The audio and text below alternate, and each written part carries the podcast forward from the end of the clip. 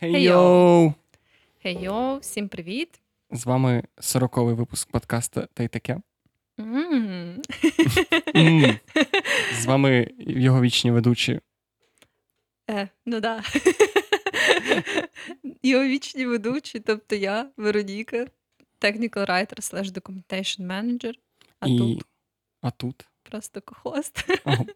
І я Джек, маркетолог і особистий дієтолог і стиліст. Де. І сьогодні ми говоримо про самотність, Мгм. усамітнення, депресії і що з цим всім робити. Або радість і веселощі. Або радість і веселощі. Ми ще не знаємо, про що ми сьогодні говоримо. Окей, тоді давай почнемо з того, що в тебе сталося цікавого на тижні. Ну да, але загалом я спершу хотіла адресувати той факт, що минулого разу ми сказали, що напевно наш останній випуск на студії, який ми записуємо професійно. Ми це сказали. Да, да, але так вийшло, що сьогодні ми все ще записуємо на студії. Можна сказати, що завдяки численним проханням від аудиторії Угу. і дуже приємному experience у запису хлопців з Маскарі FM на студії, ми вирішили, що поки що ми залишимося тут е, жителями на цьому, на цьому прекрасному місці, і наші прекрасні голоса звучатимуть так само прекрасно, що на, принаймні на протязі наступних декількох епізодів. Да, да. От. Пробуємо щось нове, це важливо. От. А загалом е, зі мною на цьому тижні, точніше, кількох тижнях, да, от, сталася е, така дуже насправді важлива подія для мене, коли я перший раз, ні, не перший, другий раз з того моменту, як у мене сталася ця колінна двіжуха, про яку ми прям аж цілий окремий подкаст записували.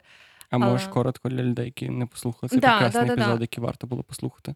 Оце супер корисний, чудовий, е, чудова розповідь про те, е, як я дуже сильно себе травмувала. Але суть була в тому, що я дуже невдало впала з велика і порвала колінну зв'язку, і потім дуже довго з нею мучилась. Але суть е, в тому, що якби з того моменту, якраз, хоча я дуже люблю велосипеди, в мене була якась така трохи панічна штука. І що цікаво, що в той момент, коли якби я порвала зв'язку, і в мене вже її не було, я абсолютно спокійно їздила на велику, бо я така думала, блін, ну типу я вже порвала зв'язку, що ще я можу вже не було що втрачати, да? Да, да. А потім я зробила власне цю реконструкцію і всякі такі штуки, про які ми записували подкаст. Тобто мені фактично зробили цю нову зв'язку. І от починаючи з того моменту, вже коли я пробувала їздити на велику, я пробувала от до цього один раз. Мені було дуже неспокійно, бо це ще якби той самий тип великів, з яких я впала, бо це був прокатний велосипед. Оу. І ті самі, якби львівські дороги, і в мене були просто якісь в'єтнамські флешбеки, коли я перший раз пробувала їздити. Це було минулого літа. Але, от, власне, позавчора я другий раз сіла на велосипед з того моменту, і мені було дуже дивно, що я прям відчула себе дуже комфортно. Можливо, якби зіграло роль то, що вже пройшло. Досить багато часу з того моменту, як я власне зробила цю реконструкцію, бо це вже більше року. Я вже прям робила багато всяких важких там з фізичної точки зору штук для себе. Тобто я ніби як почала відчувати себе впевненіше, я вже звикла до того, що якби в мене немає якогось хворого коліна, і типу, що вона просто норм. І я насправді відчувала себе досить чолово. Ну, були такі, якби я не самий професійний велосипедист, і в якихось там різких маневрах я е, все ще не відчуваю себе дуже скілово, але принаймні я не відчувала, що я просто зараз вмру від того, що в мене якийсь не знаю, посттравматичний синдром. Але все одно, я не знаю, як в тебе, але в мене навіть кожен раз, коли стою на, на лижі або на, на будь-який там транспорт, після того, як я довго ньому не, не, ним не користувався, в мене є це відчуття, що я вже все забув і в мене нічого не вийде.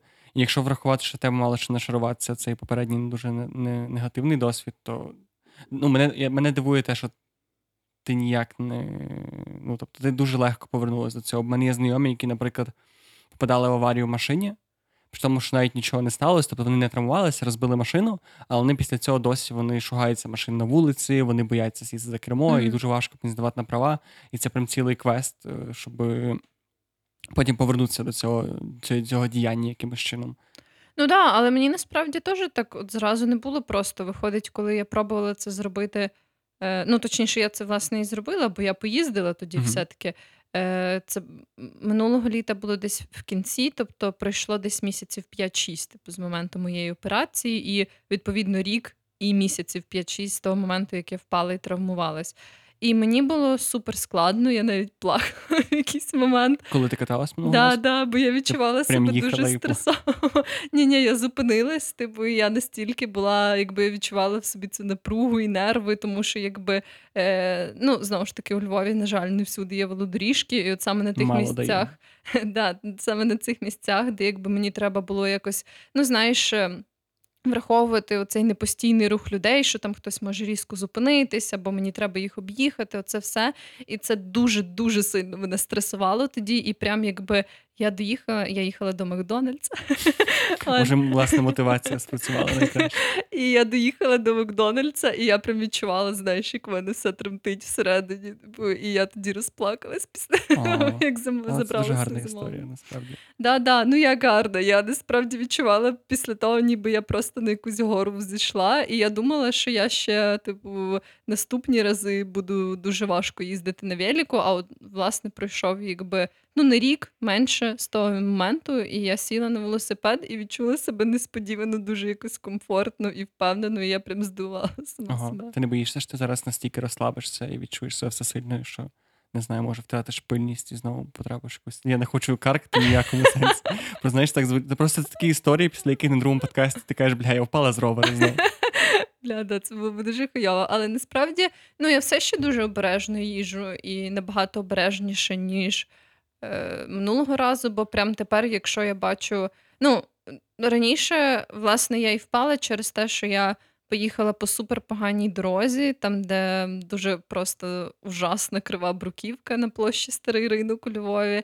І я, власне, впала через те, що заїхала в трамвайну колію так дуже невдало, Мгм. і моє колесо прям попало в цю Ну, трамвайну це, не, колію. да, це кошмар велосипедистів. От, і тепер, якби, звісно, що я враховую ці всі штуки, я там не виїжджаю на ці е, прям дуже-дуже довгі погані дороги, там, де я знаю, де є вже такі ці стрьомні вулиці, або я їду тротуаром, там, де краще. Ну, тобто, я однозначно можу сказати, що я стала обережніше ставитися. Я вже не така. ем, Не знаю, безбашена, бо я тоді просто їхала, я така, мені треба на нічну зміну, я Повіт, повітря волосся і Да, да, я просто Закат. хуярю такою без шолома, без нічого. Я однозначно шалом би тобі так не поміг. Ну так, да, правда, на коліни. Тепер тобі треба стати професійним велосипедистом, виграти Тур де Франції, написати про це книжку, типу Вероніка і, типу, одне коліно. Або щось таке, ну назву придумаєш сама вже краще за мене. Ну, я постараюся. Це дуже гарно, дуже цікаво. Дуже цікаво, що це по суті закінчує цю таку червону нитку історії твоєї хвороби в нашому подкасті. Да, да. Ну, звісно, якщо наступного разу я не впаду і не травмую тепер треба нову історію, так що Вероніка, давай, будь ласка. Окей, тоді я роз... я ж хочу розповісти про свою історію. У мене сталося. Ми з тобою обговорювали, до речі, з тему після минулого подкасту, коли поверталась додому. І я таки знайшов нову роботу. І сама, саме по собі це не є дуже чимось значним. Типу, люди шукають нові роботи, знаходяться, не є, ну, типу, всі хантять на LinkedIn, нічого в цьому нема.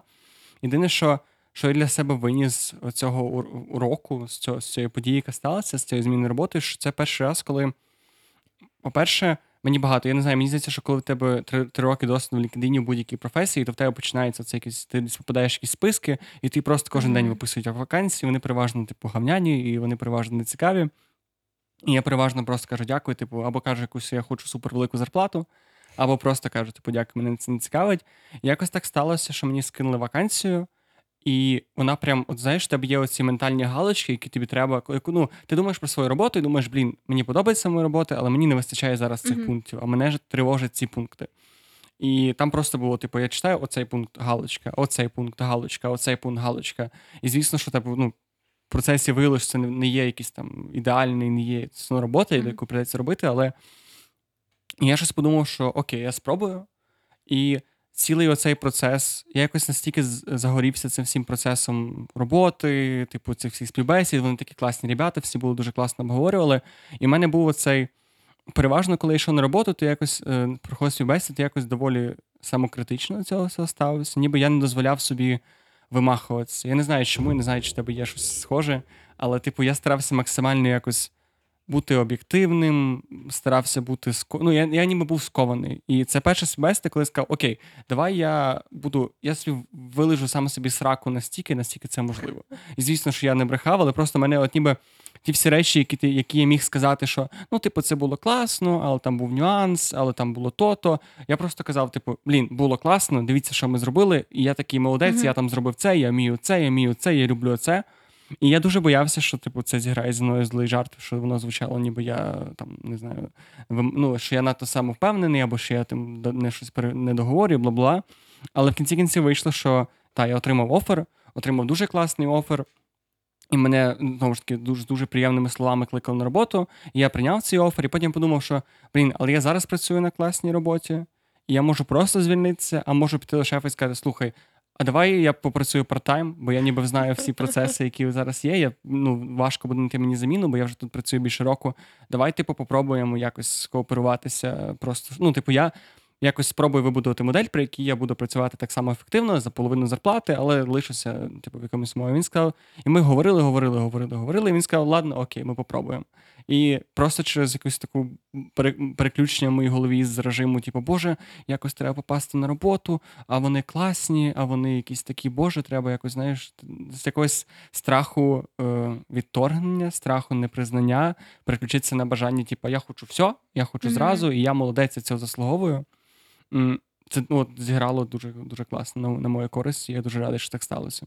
О, це Тому, дуже якщо я можу дати якусь пораду, то, типу, мені я одного разу говорив своїм другом, який колись був моїм тренером з йоги, і він дуже класно розповідав, що дивно, що в співбесідах зараз відбувається якось так, що ніби тебе купують і тебе mm-hmm. оцінюють. І це якась такий одностороння розмова. І він завжди каже, що він, коли проходить співбесід, він завжди говорить так, що він має товар, який хочуть, і він mm-hmm. має його від. Тобто ти продаєш себе так само, як тебе купують. І, і, і так ви двоє один одному потрібні. Ну, Якщо да. це усвідомлювати, це дуже сильно міняє процес, і так можна більшу зарплату випрошувати, кращі можливості, просто якийсь кращий собі старт сформувати і загалом краще спозиціонувати себе, мені здається. Ну так, да, однозначно. Але мені ще здається, це приходить трохи з досвідом, тому що знаєш, коли ти приходиш на якусь початкову позицію, uh-huh. entry level, так званий, то.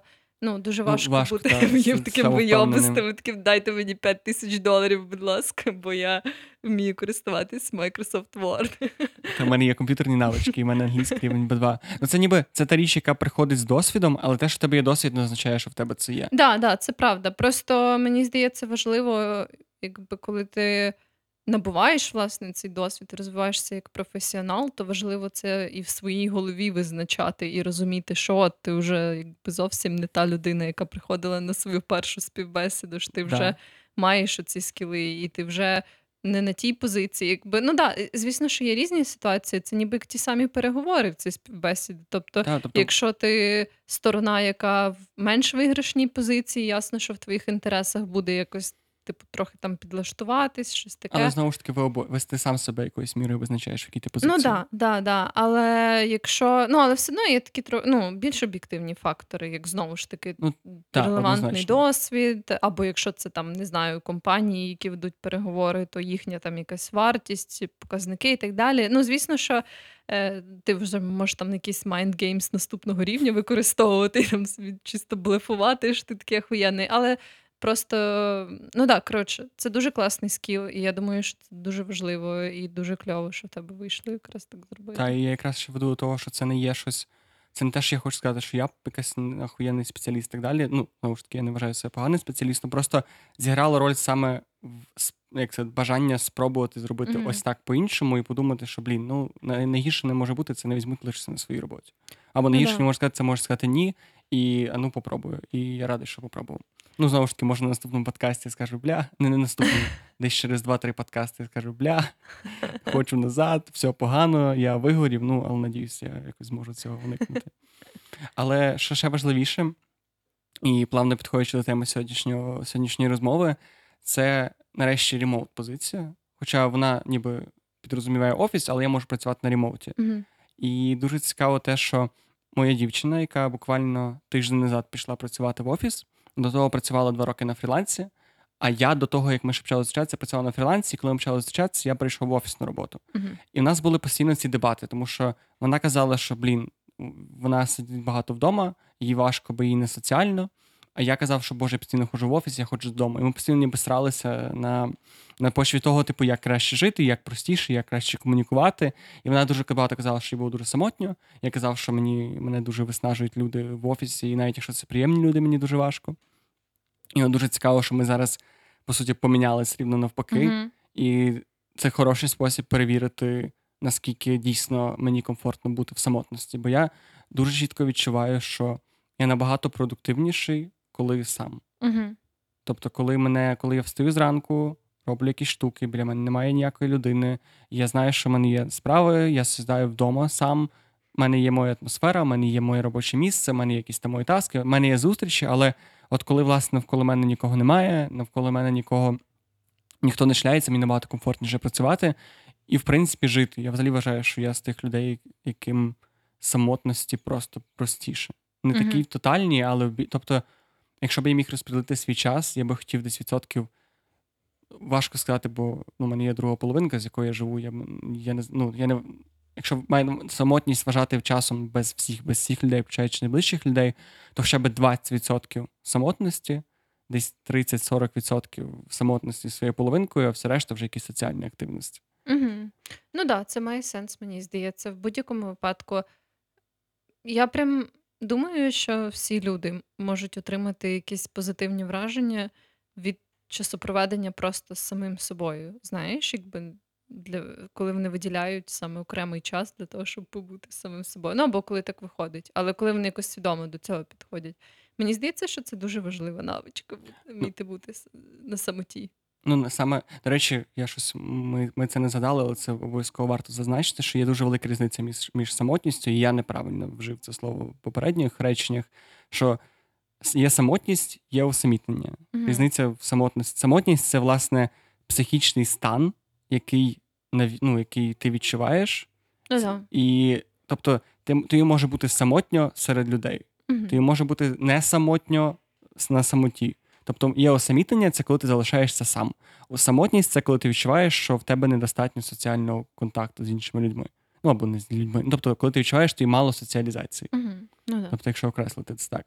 І мені дуже цікава твоя точка зору, бо наскільки ми спілкувалися раніше, наскільки я знаю тебе, то в нас доволі протилежні погляди на те, скільки часу потрібно бути між не потрібно, а комфортно бути між людей, наскільки окей працювати в офісі, і наскільки окей оце усамітнення, і в якій кількості тому мені цікаво, що ти про це думаєш. Ну, я насправді вважаю себе більше такою людиною людей, як це називається. Тобто я люблю знаходитись поміж людей, я люблю зустрічатися якби з новими людьми, спілкуватись з новими людьми, ем, не знаю, просто бувати на всяких там заходах, івентах, коли немає глобальної пандемії. От. І ну, тобто я би відчула, ну, відчуваю, що я так схиляюсь більше до таких соціальних штук. Але разом з тим для мене дуже важливий цей час на самоті, коли я от усамітнююсь, власне. Бо, е, і, Але для мене це не обов'язково означає прям таке, от якби зовсім фізичне усамітнення. Тобто я можу відчути, що я усамітнилась, навіть коли ми, припустимо, знаходимося в квартирі вдвох з моїм хлопцем. Просто він там займається своїми справами в одній кімнаті, я в іншій. Ну, але ти усамітнюєшся в своєму просторі. Ну так, да, да, да, да. Тобто, по суті, я би сказала, що та більшість часу, якби от теж я собі уявила цей такий ідеальний відсотковий розподіл, то більшість часу я би проводила з людьми або принаймні е, серед людей, тобто якісь такі активності, там, можливо, теж е, сама, або але знаєш, так е, на якихось штуках, тобто соціальних там заходах і так далі. Тобто там, де я якби не маю конкретно якоїсь компанії, але там, де я близько знаходжусь до людей. Але оці якісь 20-30% усамітненого часу для мене теж є суперважливі, бо я відчуваю, що ну, якби я не любила спілкування, якби я не любила всякі соціальні штуки, це все одно вимагає від мене якоїсь більшої уваги до інших людей, а не до самої себе. І от саме коли я знаходжусь на самоті, і я зосереджена тільки якби на собі, на тому, що мені хочеться робити, тоді я от відчуваю це, не знаю, цей відпочинок такий духовний, фізичний, uh-huh. коли якби я от розумію, що в цій там цей вечір, умовно, або там в ці кілька днів я от думаю тільки якби про е, зараз те, що мені хочеться робити, про свій фізичний стан, роблю якісь штуки, які мені подобаються. Я не маю нічого ні з ким узгоджувати. Тобто, це такі моменти, якби того, коли я ніби все оце, то, що відбувається зі мною, я вкладаю в себе в голові, я якби до кінця проживаю ці враження, Мгм. які я отримала, і так далі. Тобто, да, це однозначно дуже важливо для мене. Але е, цікаво, що я не дуже люблю працювати в офісі. І, власне, Цікаво. От, бо можливо це пов'язано якраз з тим, я вже якось це згадувала, що зараз, конкретно на тій роботі, на якій я працюю, я не відчуваю особливого якби дружнього зв'язку ні з ким. От, якось так просто вийшло. Ну, Тобто тобі самотньо на роботі, якби ти була в офісі. ні, я не можу сказати самотньо. Просто е, ну, немає якихось таких. Я, ну, грубо кажучи, коли я йду в офіс, я знаю, що дуже малоймовірно, що я там з кимось буду говорити про там свій день або обмінюватись враженнями, або ще щось. Ну, тобто, тільки е, я очікую, що я буду спілкуватись плюс-мінус тільки про ділові штуки і тільки по роботі. І через це, якби мені не принципово, чи я в офісі, чи я вдома Мгм. працюю. От. А вдома мені подобається чисто з тої точки зору, що якби я не маю витрачати час на добирання і так далі. Тобто я м, м, зараз відчуваю себе доволі гнучко, але мені однозначно було би некомфортно на роботі, там, де тебе постійно. Ем, Намагаються, знаєш, дуже сильно включити в цю корпоративну культуру, і коли тебе дуже сильно залучають до всяких штук і прям форсять, щоб ти ходив в офіс, оце мені не дуже подобається. Але все одно ти думаєш, це нормально, те, що ти кажеш, ніби ти йдеш на роботу, розуміючи, що там ти, по суті, за межами якоїсь корпоративної етики, корпоративного спілкування, ти не будеш мати доступу до людей, і ти не будеш відчувати себе самотньо, протилежно до самотності. Нема почуття протилежно до самотності, але ти будеш відчувати себе самотньо серед цих Ну, людей. я не відчуваю себе сьогодні зазвичай в такій ситуації. Ну, якби у мене просто немає такого очікування, що я буду з кимось особливо со- Ну, типу, це теж, але я не можу сказати, що я не соціалізуюсь, бо я говорю з людьми. Просто це ну, не таке дружнє спілкування Але- або бл- близьке спілкування, неформальне. Ну, ти Але ти вважаєш це нормально? Ну, я знову ж таки не хочу оцінювати, бо це суб'єктивно. Але на твій погляд, це нормально, коли в колективі все залишається настільки сіро і сухо. Але я не можу сказати, що в нашому колективі сіро і сухо. Я просто відчуваю, що я якось не А. прижилась до цього колективу. Але це нормально. Ну, типу, для мене. В тому сенсі, що в мене дуже багато якихось соціальних штук і спілкування поза робочий час, тому мене якось це зовсім не напружує. Ну, типу, я не можу сказати, що в нас прям якось. Е, Не знаю, тебе не заохочують спілкуватися з іншими людьми або якось засуджують, якщо ти спілкуєшся Мгм. на неформальні штуки. Зовсім ні. Просто, типу, якось так склалось. Ну, в мене таке буває, що типу, просто якось не складається моя якась хімія з групою якихось людей. Тобто, знову ж таки, ми можемо дуже, якби, не знаю, мило спілкуватись, але ніби в такому поверхневому ключі, знаєш. Тобто, е, і мені дійсно. Подобаються ці люди, просто в нас не виходить оце таке, типу, глибоке якесь дружне спілкування. Знаєш, що Ну, маю на та, але все-таки між, таки- між тим, що ти кажеш, між глибоким спілкуванням і суто таким професійним спілкуванням є велика доволі е, прірва, скажімо так, різних тем. Тобто, я просто говорю з тої точки зору, що я зараз працюю в офісі, і мені не дуже комфортно бути в офісі через просто, напевно, для мене най, найважливіше те, що я відчуваю, що я віддаю ці 8 годин, ніби я не можу бути. Знову ж таки, це дуже суб'єктивно, я це розумію, коли проговорюю, але от те, що я ніби віддаю ці 8 годин, я себе відчуваю погано, бо ніби мене це забрало. Ніби не я покерував тим часом, ніби не я керував, як це ефективніше робити, а ну, типу, я просто мусив Мгм. там бути. Ніби моя, я віддаю суто, я продаю не так свій розум, силу, як свій час. Це мене напрягає. Але для мене дуже великою розрадою є те, що просто в офісі в нас дуже багато якоїсь комунікації, ми багато подружилися. І я розумію, що якби мені довелося ходити в офіс, де або ну, будь-який знаходиться довго в будь-якому місці, де мені соціально неприємно, де я не відчуваю хоча б якоїсь мінімальної приналежності до цієї групи. І мені здається, що так як ти, ти описала, що це суто такі професійні розмови, то так, я би відчував, що я не маю ніякої, ніякого зв'язку, і що мені було мені було б дійсно самотньо, і мені було б 8, 8 годин в день самотньо, і мені здається, що це було б доволі. Ну, мені було б важко з цим.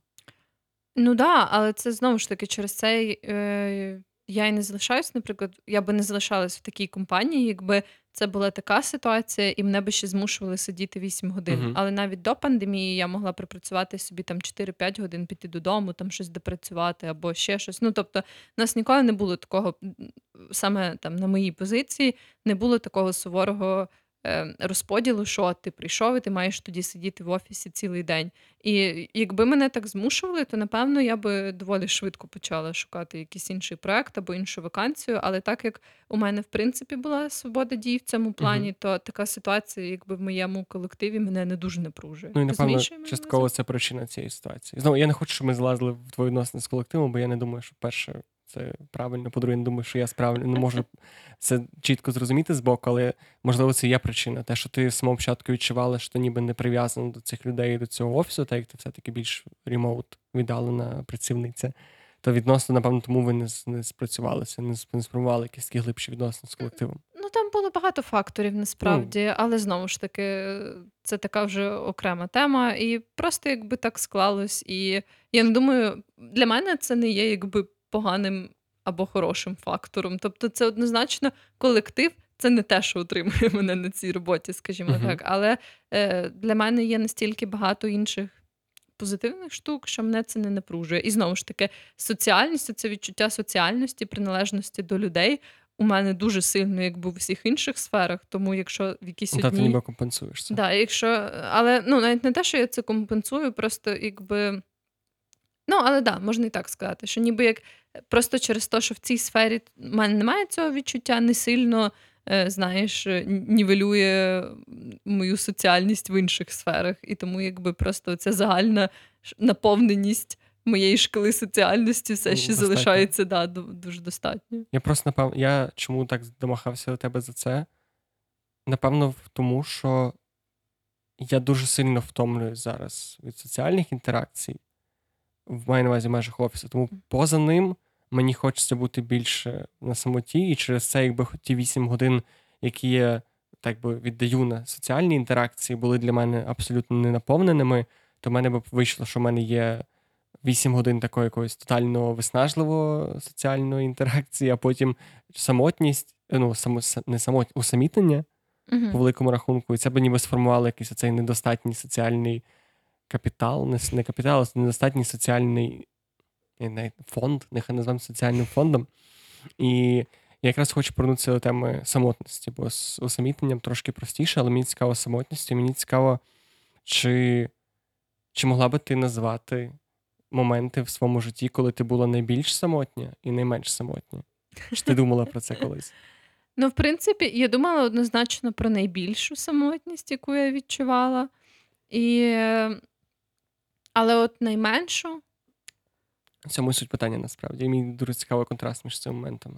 ну, найбільшу самотність я би сказала тоді, коли я проходила через якісь складні штуки і е, якось не мала з ким про це поговорити, або мені здавалося, що інші люди мене не розуміють. І таких ситуацій було якби кілька е, в моєму житті, там, коли е, я дуже страждала е, з.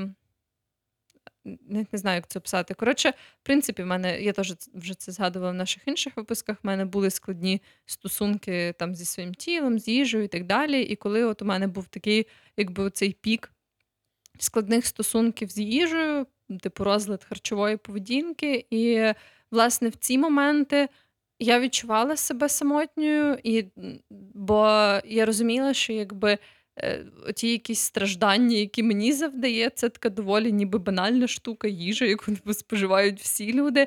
От, що ніби як е, мені здавалося, що нікому більше вона не завжди не завдає таких якби складнощів і проблем, як мені. І через це я відчувала себе дуже самотньо. І в таких подібних ситуаціях, коли якби мені здавалося, що е, ну, ніхто не розуміє, грубо кажучи, те, через що я зараз проходжу.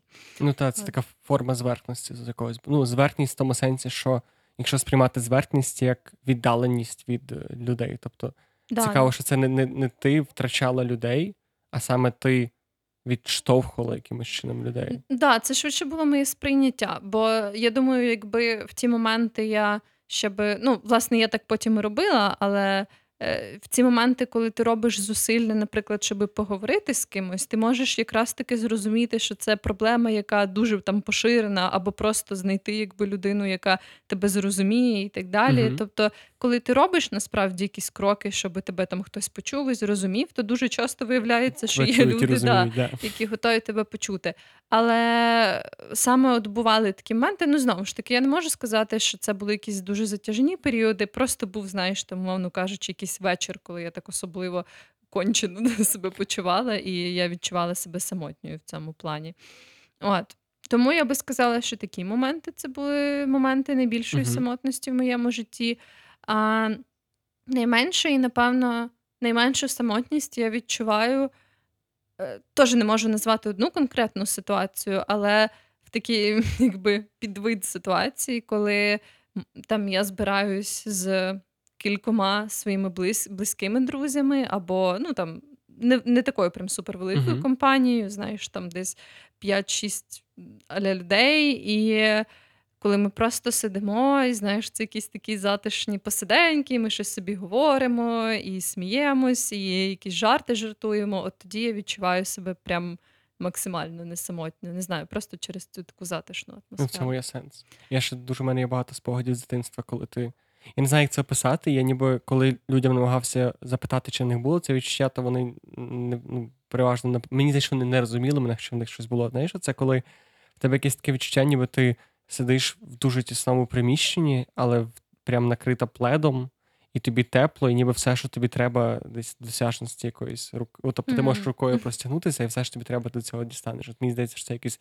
Коли ти відчуваєш себе найменш самотньо, це якесь от таке відчуття. Так, да, да. Я розумію, що ти маєш на увазі. А коли ти відчував себе найбільш самотнім? От я думаю, найбільш самотньо, я пам'ятаю, це було це було десь два роки назад, напевно, чи три роки назад, коли в мене стався такий дуже різка зміна людей, з якими я спілкуюся, але не в тому сенсі, що я перейшов з одної групи в іншу, а саме з тому, що в мене була одна група людей, і я її втратив. Ну, Втратив дуже грубе слово, просто сталося типу, низка подій, після яких зрозуміло було, що ми не зможемо спілкуватися повноцінно. І оця наша нас залишилась така жевріюча дружба, яка. ну, Це не було дружба, це знаєш, таке було, ніби ми з тобою дружили стільки часу, і зараз якось треба mm. тут тримати, бо не пасує. І в мене от в той момент я просто усвідомив, що я, ніби всі друзі з дитинства, які в мене були, все, їх в мене вже немає це. Ну, є ці люди, ми навіть можемо поспілкуватися деколи, але ніби.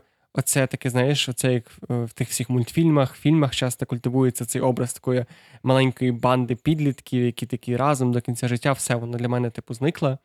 І я зрозумів, наскільки складно акумулювати і знаходити друзів в дорослому віці. Mm-hmm. Це якийсь такий квест, і я зрозумів, наскільки оці всі, знаєш, коли ти малий, і ти в тебе однокласники, в тебе всі, типу, ребятки, ви всі там курите за гаражами, ви всі модні, ви всі, типу, брат, брат за брата, а потім ти йдеш в університет, закінчиш університет, йдеш на роботу і розумієш, а нема людей. І ти такий, типу, а як знайти людину? І як знайти людину, типу, не важко знайти людину, з якою поговорити, але важко знайти людину, з якою ти можеш сидіти вночі і говорити. Сидіти нам важко бути знайти людину, з якою ти можеш бути повністю відкритим. І якось мені ніколи ця думка не здавалася. Не здавалося, взагалі, в мене не було цієї думки в голові. І якраз після того, як я пройшов місяць після того, як мені без цієї групи роз'єдналися, і я просто це усвідомив. Я усвідомив, що а в мене немає нічого по суті. І най- найіронічніше те, до чого я веду, що я це говорив дівчині своїй, з якою ми були разом, якою ми жили разом. І вона мені казала: дивися, але в тебе є ці ребята. І вона, до речі, казала: ну, в тебе є там Вероніка, з якою спілкуються, і ви явно друзі, і ще є люди, і ще є люди, і ще є люди. І я ніби це слухав, і я такий, типу, ну да, є люди, але от мені якось настільки сноб, от, і воно не заповнювало. Я усвідомлював те, що мені кількість і усвідомлення того, що в мене в житті є люди, ніяк не допомагали з самотністю. Оце для мене дуже цікавий факт. Mm. До речі, це теж такий аспект, про який я хотіла поговорити, але поки ти це розказуєш, мені чогось е, дуже іронічно з того, що мені здається, в тебе просто хуя друзів. І ну так принаймні це виглядає збоку. Бо я хочу зауважити, що на твоєму дні народженні, наприклад, було найбільше людей, ніж на будь-якому іншому дні народженні, на якому я була.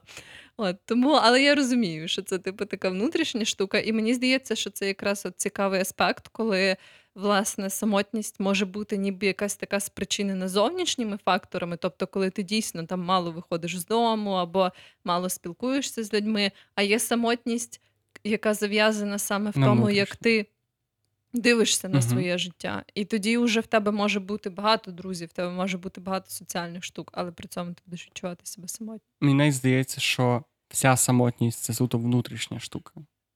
Тому що ти можеш в однаковій соці... е, соціальній ситуації в твоєму житті відчувати себе самотньо і не самотньо. Ти можеш мати одну людину, десь колись дзвонюватися з мамою, але при цьому бути абсолютно самодостатнім.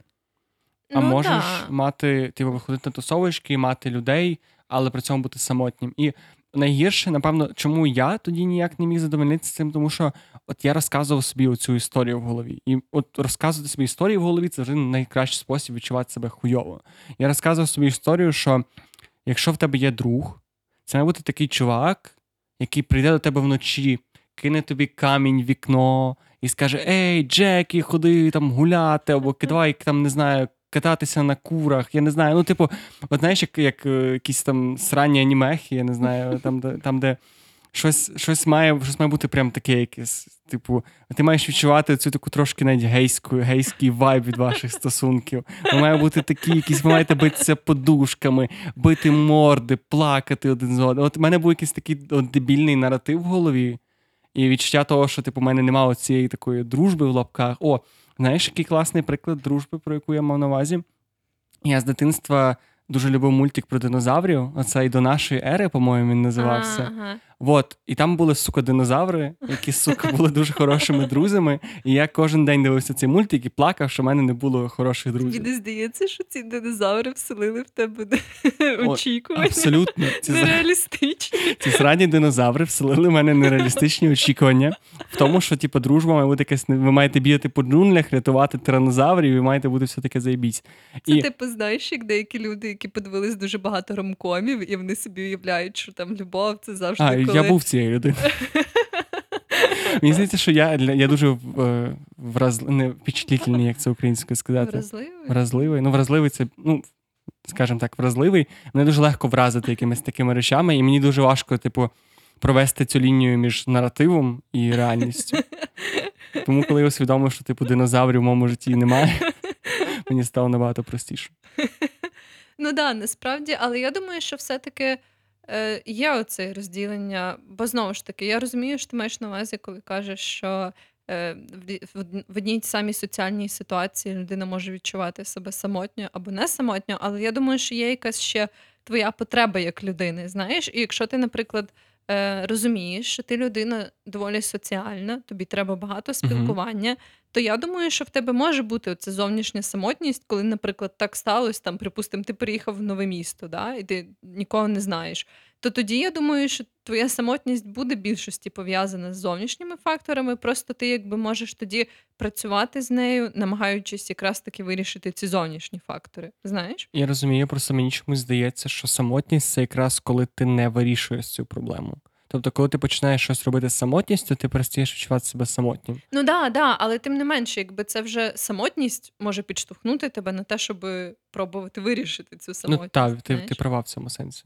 А, тобто, але все одно в якийсь момент, ну там, грубо кажучи, один-два вечори, ти, ти відчуєш себе самотнім, бо, наприклад, ти усвідомлюєш, блін, я от переїхав і не маю з ким там провести вечір або що. Ну, але знаєш, є ще ця велика різниця між самотністю і екзистенційною самотністю. Ну, тобто є велика різниця між тим, щоб подумати, що блін, я би хотів кудись вийти, але щось нема ребят, нема з ким вийти, або всі зайняті. А є інша зовсім інша ситуація, коли ти такий, Боже, ніхто не хоче зі мною гуляти, я все, я втрачений, я соціально якийсь там маргінальний елемент, з яким ніхто не хоче проводити час, ніхто не хоче макати свій, е, свою активність в мене. макати свою. активність? Я завжди намагаюся придумати якусь хорошу метафору, але забуваю, що мені того треба трошки більше часу. Вот. І що мене найбільше вразило під час ресерчу теми цієї самотності, що, по-перше, що десь є статистика, що від е, по всьому світу важко сказати якесь одне усереднене кількість, але в середньому від 30 до 60% людей в кожній країні відчувають себе самотніми. Це дуже багато. І це прям дуже дохіра.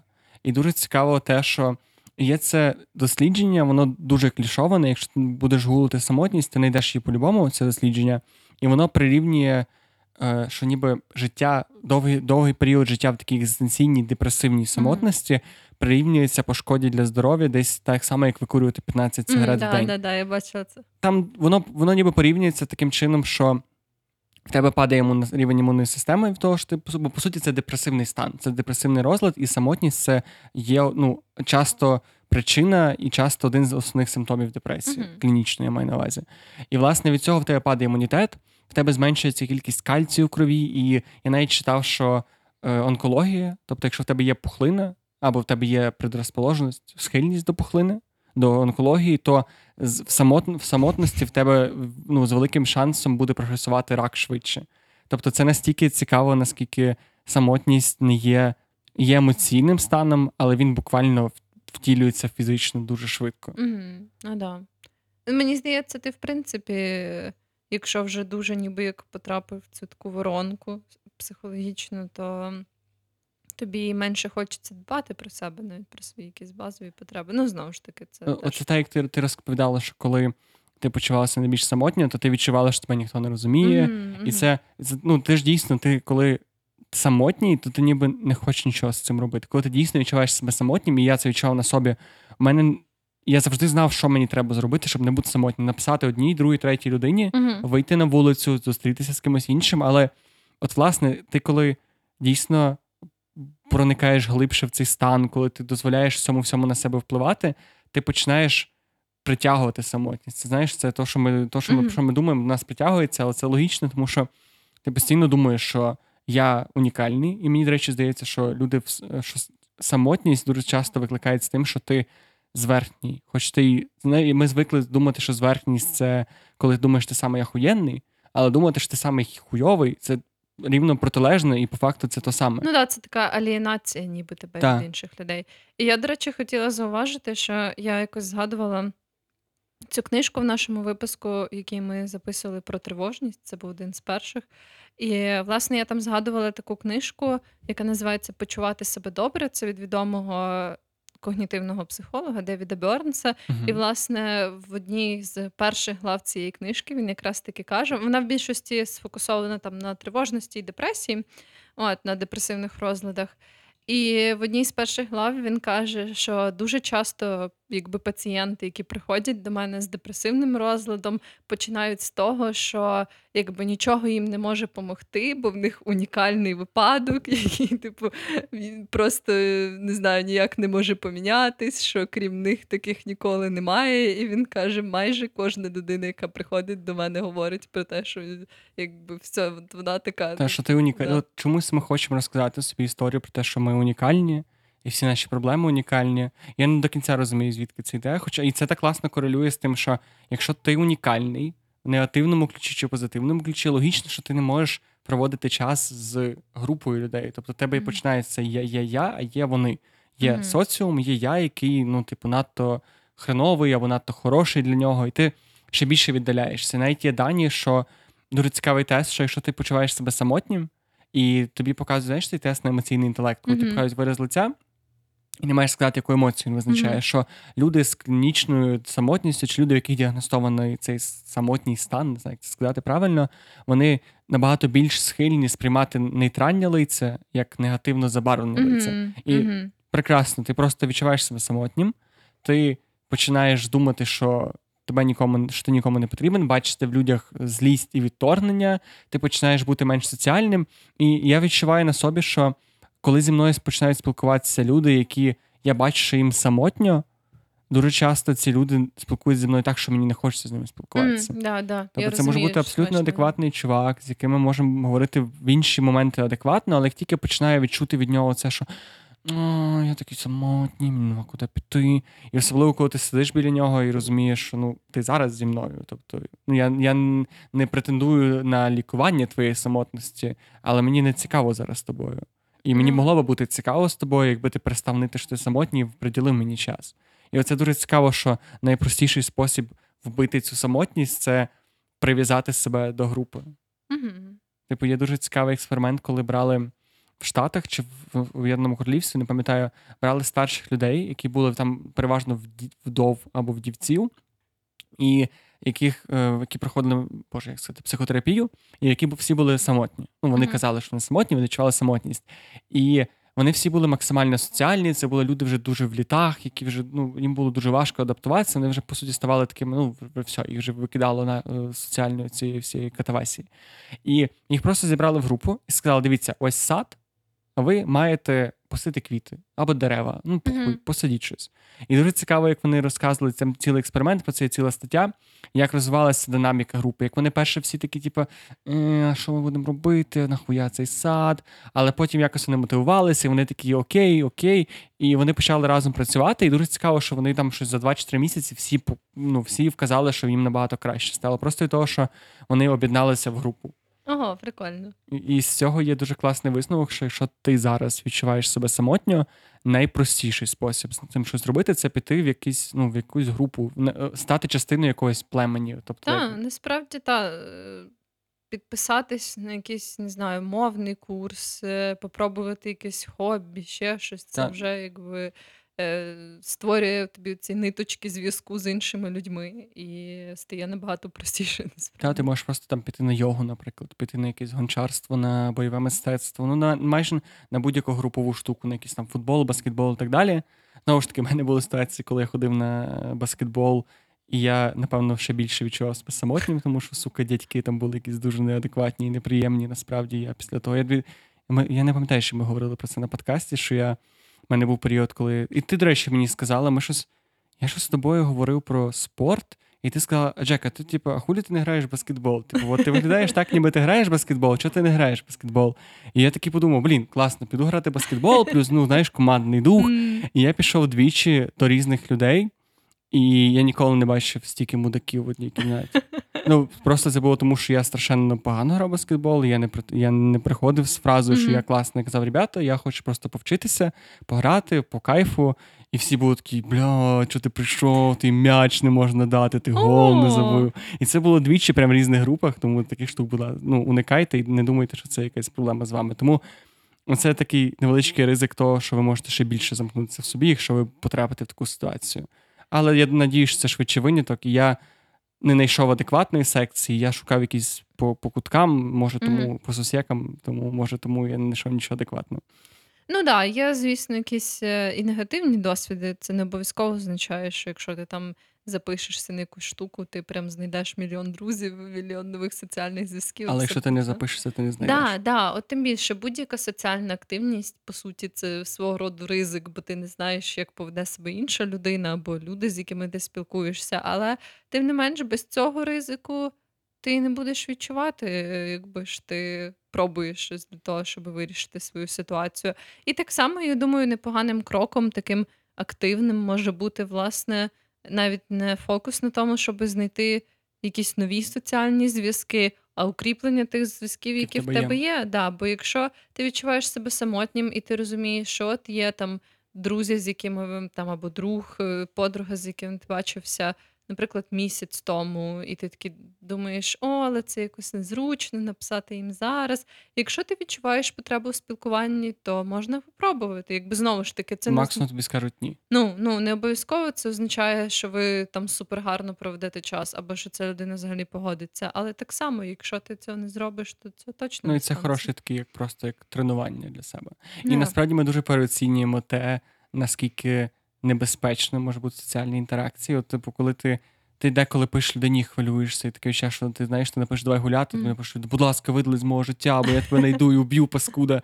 А насправді ну, навряд чи станеться. Щось навіть, ну, типу, майже сценарій, при якому станеться хоч щось наближено до небезпечного, там мінімальний, або ну, ну настільки мінімальний, що до нього не можна знехтувати. І крім того, я, мені соромно зараз за це, але я десь в років 17-18, і, напевно, всі багато хто може сказати те саме. Я дуже погано ставився до сім'ї. Не в плані того, що я там погано там маму не любив, чи щось таке, а в сенсі концепція того, що люди зобов'язані по крові, тому що ти в них народився, бути з тобою приємними, мені не подобалось. Mm-hmm. Я ніби відчував, що через те, що ви сім'я, ти ніколи не засл... не, зас... не можеш щиро заслужити цікавості від тих Мгм. людей. Ти ніби ніколи не будеш з ними друзями, просто тому що ви сім'я. Вони ніби мусять тебе прийняти таким, як ти є. І це ніби. І я завжди вважав це таким мінусом. Мгм. Що ніби ці люди ніколи не. Не будуть любити тебе справжнього, а будуть любити тебе о, в образі сина, внука, вони брата. упереджені. Ну, так, вони упереджені. І зараз я розумію, що це навіть якщо це так, то похуй.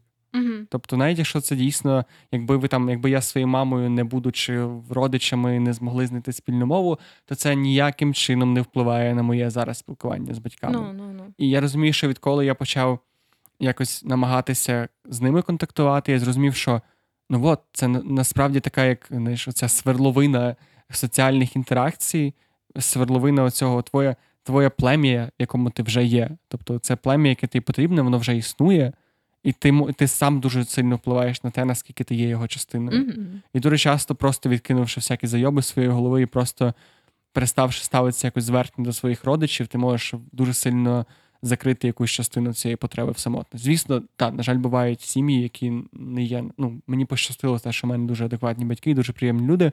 Комусь не настільки можливо пощастило, але я думаю, що дуже часто це винятки. Я надіюся на це. І дуже часто в тебе є хоча б якийсь там брат, сестра, тітка, родичі, з якими ти дійсно можеш сформувати ці класні Мгм. довготривалі стосунки.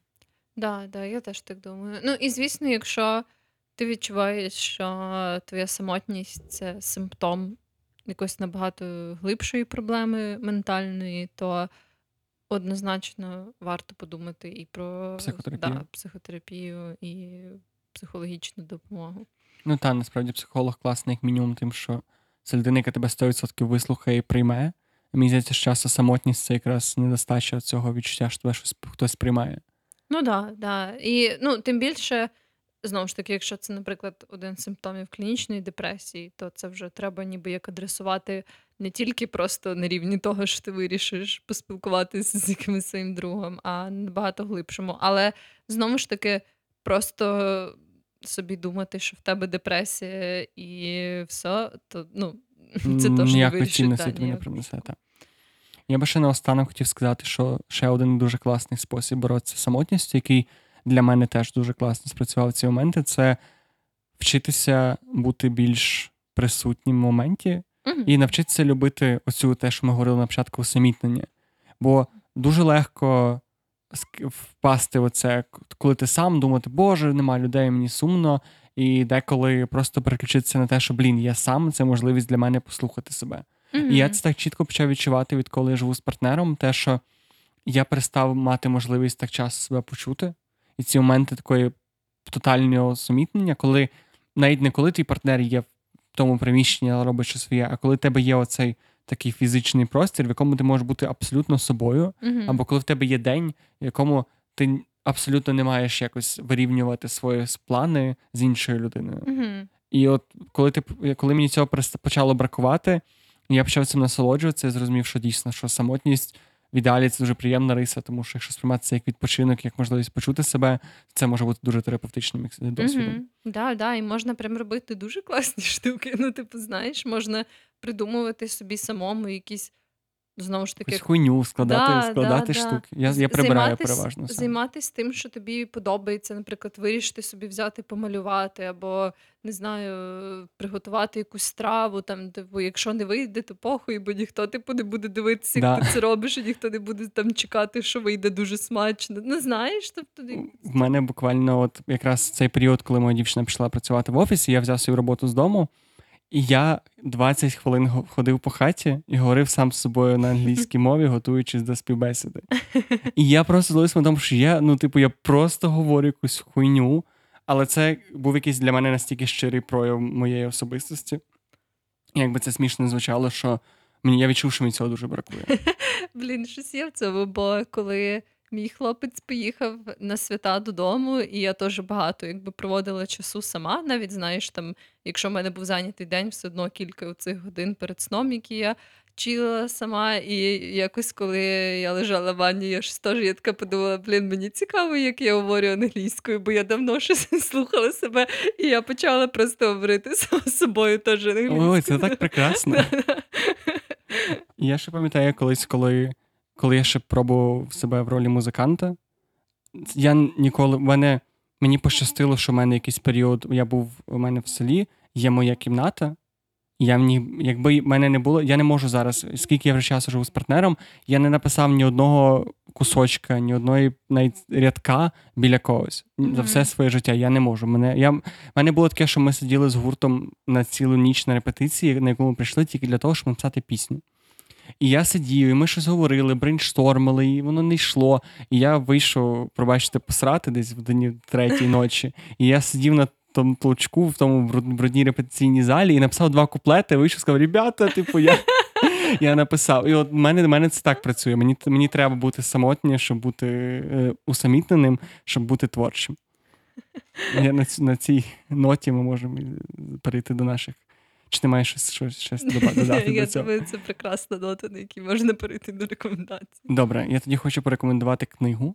Я до цих останніх 15 хвилин хотів порекомендувати детокс, але ми вже про це раніше говорили. Якщо вам цікавіше про це дізнатися, то слухайте по подкаст, який так і називається. Дофаміновий детокс, по-моєму, називається. А я хочу порекомендувати книжку, яку я страшенно любив в школі. Це Інтермецо Коцюбинського. І це прекрасна книга про усамітнення. Знову ж таки, я чим старіше стаю і читаю, тим більше бачу такої якоїсь моральної, ментальної травми бідного Михайла, якийсь, знаєш, затаяних образ. Але насправді ця книга мені завжди, може тільки мені, але завжди асоціювалася таким правильним усамітненням, таким mm-hmm. чоловим, спокійним, класним, приємним усамітненням. Я щось, до речі, вже не дуже добре пам'ятаю інтернет, бо воно якось не вразило мене, коли я читала його в школі, але можливо він там. Це була єдина книга, шанс. яку я тричі перечитала. Але там книга це 15 сторінок, тобто це, ну, це да, не є щось. Таке... Навіть на Ютубі, мені здається, десь має бути просто аудіокнига. Так що mm, може дуже раджу. А я хочу. Порекомендувати не дуже релевантну штуку до сьогоднішньої теми, але мені просто дуже сильно сподобався цей серіал. І не знаю, він був якийсь такий свіжий і класний для мене. Власне, як багато, напевно, людей, які дивляться всякі штуки. Я в Україні я маю підписку на Netflix, бо це мені видається одним з найбільш таких адекватних стрімінгових сервісів. І Netflix підсунув мені е, оцей анонс, як вони люблять робити на своїй якби цій головній сторінці, коли вони рандомно показують тобі якийсь трейлер, типу з того, що тобі може сподобатись. І це такий польський серіал, який ну, теж дуже внезапно. Е, про Власне, дослідження жіночої сексуальності, що теж мене здивувало, бо Польща, в принципі, доволі консервативна країна. Але Розказують, чому не можна робити аборт. Але він просто ахуєнний. Він називається Sexify, і він настільки крутий, він настільки якось кльово досліджує цю тему. І, типу, просто показуючи, звісно, трохи гіперболізовані, але такі ніби якісь життєві ситуації. Там ще і про студіків, тобто таких типу молодих людей, які ніби. Відносно тільки починають свій життєвий шлях Сексуально як дорослі люди. От. І власне він дуже круто це робить, і мені дуже сподобалось, що там не було якоїсь цієї такої, не знаю, аля романтизації або супермістичного ставлення до цього до цієї природи, якби жіночої сексуальності. Коротше, він дуже крутий. Мені дуже сподобався там гумор, і я прям не знаю, я подивилася його просто на одному диханні, хоча зазвичай я розтягую серіали доволі недовго, але цей він просто для мене 10 з 10. Ну, я думаю, що до теми усамітнення ви все-таки знайдете якийсь матеріал там ну, для да. себе. Ну, принаймні, жіноча частина нашої аудиторії на це надіюся, але звучить дуже цікаво, теж пробуй глянути. Він дуже крутий. Тоді дякую, що були з нами. Будь ласка, не забувайте про лайки, не лайки, оці штуки в Apple подкастах, коли ви тикаєте внизу зірочки, коментарі, заходьте в наш телеграм-канал, там де ми публікуємо всякі новини і всі подкасти там виходять. Слухайте нас. Дякую, що були з нами. Гарного вам часу доби. З вами був подкаст таке. Його 40-й випуск про самотність, усамітнення і ще про щось. Про все на світі. Про все на світі. Па-па! Па-па!